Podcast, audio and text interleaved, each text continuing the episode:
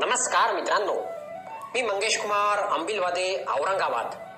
तुम्हा सर्वांचं वाचन कट्ट्यामध्ये मनपूर्वक हार्दिक स्वागत. मित्रांनो मी आज वाचन कट्ट्याच्या माध्यमातून फारुख यस काजी यांनी शब्दांकित केलेली एक सुंदर परिकथा हरवलेला राजपुत्र खास तुमच्यासाठी घेऊन आलोय. कुणा एका राज्यातील ही गोष्ट? राजा सुखासमाधानाने राज्य करत होता.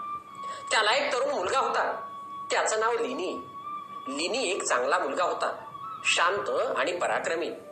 राजाच्या राजवाड्याजवळ एक छोटस घर होतं. एक अत्यंत गरीब म्हातारी आपल्या नातीसोबत राहायची. नातीचं नाव होतं सिगणी सिगणी चपळ आणि हुशार होती. आजीला कुणी फसवणार नाही याची ती सतत काळजी घ्यायची. भांडण करायची. अशी ही सिगणी आणि लिनी दोघं सतत भांडायचे. ते बालमित्र होते. मात्र त्यांच्यात सतत वाद व्हायचे. सिगनी पुढं लिनीचं काहीच चालायचं नाही. तो बिचारा माघार घ्यायचा. सगळ्या मित्रांना वाटायचं यांचं लग्न होणार. मात्र लिनी पडला राजकुमार आणि सिगनी एक गरीब पोर. कसं होणार लग्न? दिवस असेच भरभर जात होते. एक दिवस राजकुमार शिकारीसाठी म्हणून जंगलात गेला. बरेच दिवस उलटले तरी तो परत आलाच नाही. राजाला काळजी वाटू लागली.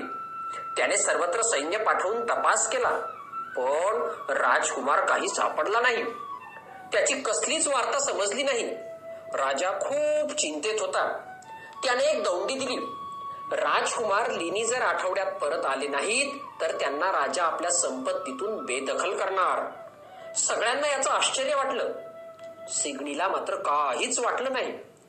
महाराजांनी आपल्याला संपत्तीतून बेदखल केलंय हे ऐकून राजकुमार परत येईल म्हणून महाराजांनी अशी शक्कल लढवलेली असणार हे तिला पक्क ठाऊक होतं. पण आठवडा उलटून गेला तरी राजकुमार परत आलाच नाही. आता सिग्नीलाही चिंता वाटू लागली होती. राजकुमार कसल्या तरी संकटात सापडला आहे हे तिनं ओळखलं. तिनं राजकुमाराला शोधायला जायचं ठरवलं. आजीची परवानगी घेऊन ती निघाली. जंगलात पोचताच तिला एक मोठं वडाचं झाड भेटलं. तिने त्याला विचारलं बाबा मी राजकुमार लिनीला शोधायला बाहेर पडले. तुम्हाला माहीत आहे का तो कुठं गेलाय? वडाचं झाड शांत आवाजात बोललं तू राजाने घोषित केलेलं बक्षीस घेण्यासाठी राजकुमाराला शोधायला आली आहेस. जा परत मी काहीही सांगणार नाही. यावर सिग्नी रडू लागली. बाबा राजकुमार माझा बालमित्र आहे. त्याला शोधायला मी बाहेर पडले. मला राजाचं बक्षीस नको की काही नको. माझा मित्र सुखरूप भेटला पाहिजे मला मदत करा.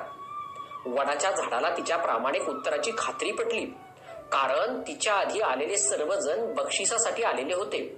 मुली इथून पुढे दाट जंगलात एक गुहा आहे.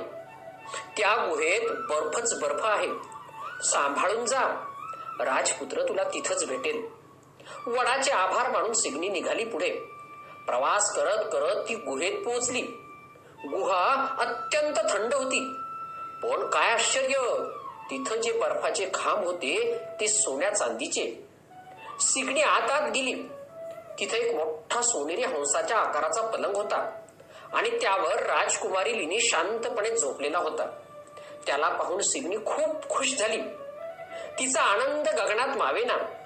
इतक्या तिला कुणाच्या तरी मोठ्याने बोलण्याचा आवाज आला. ती एका खांबाआड लपून बसली. मोठ्याने किंचाळत बोलत दोन चिटकिनी आत आल्या. त्या पलंगाजवळ आल्या. गा हंसा गा असं मोठ्याने म्हणताच कुठून तरी हंसाचा आवाज येऊ लागला. आवाज ऐकून लिनीने डोळे उघडले. दोन्ही चेटकीने मोठ्याने हसल्या. बोल आमच्यापैकी तू कुणाशी लग्न करशील? एक चेटकीन किंचाळत बोलली. राजकुमार शांतच होता. चेटकीनी चिडल्या. गा हंसा गा असं म्हणताच राजकुमार पुन्हा झोपून गेला. चेटकिणी निघून गेल्या. सिगणी बाहेर आली. पलंगाजवळ येऊन तिने गा हंसा गा असं म्हणताच राजकुमार उठून बसला. सिगणीला पाहून त्याला खूप आनंद झाला. ऐक आत जेव्हा त्या चिटकिणी इथं येतील तू त्यांना लग्नाला तयार असल्याचं सांग. मात्र दोन अटींवर. पहिली अट या पलंगावर जे लिहिलं आहे ते काय आहे? दुसरी त्या गुहेत नसतात तेव्हा कुठं जातात? तिने सगळं काही समजावून सांगितलं. राजकुमार आपली सुटका होणार म्हणून खुश होता. काही दिवसांनी चेटकिनी पुन्हा परत आल्या. त्यांनी राजकुमाराला जाग केलं. त्याला तोच प्रश्न विचारला. त्यावेळी राजकुमार सावध होता. मी तुमच्यापैकी एकीशी लग्न करायला तयार आहे.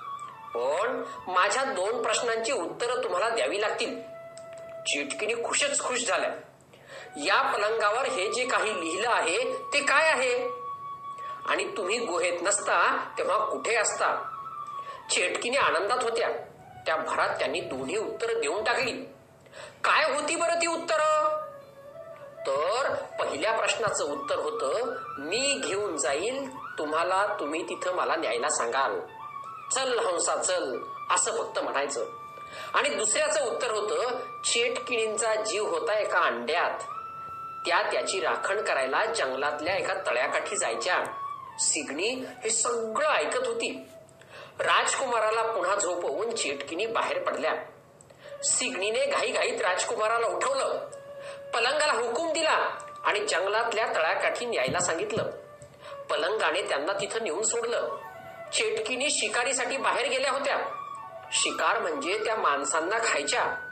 हीच वेळ होती त्यांना संपवण्याची. राजकुमाराने काठीच्या एका तडाख्यात अंड फोडून टाकलं. तिकडे जंगलाच्या चेटकिनींच्या किंचाळण्याचा मोठा आवाज आला. त्या दोघीही मरून गेल्या. आता पलंगाला घेऊन दोघेही परत गुहेत आले. तेथील सोन्या चांदीचे खांब घेऊन ते आपल्या राजवाड्याकडे निघाले. राजवाड्यात परत आल्यावर राजाला प्रचंड आनंद झाला. त्याने मोठी मेजवानी दिली आणि सिग्नीला आपलं अर्ध राज्य बक्षीस म्हणून देऊ केलं. सिग्नी जाम खुश झाली. तिचं दैन्य आता संपलं. राजाने राजकुमाराला राजा घोषित केलं. राजकुमाराबरोबर सिग्नीचं लग्न झालं खरं.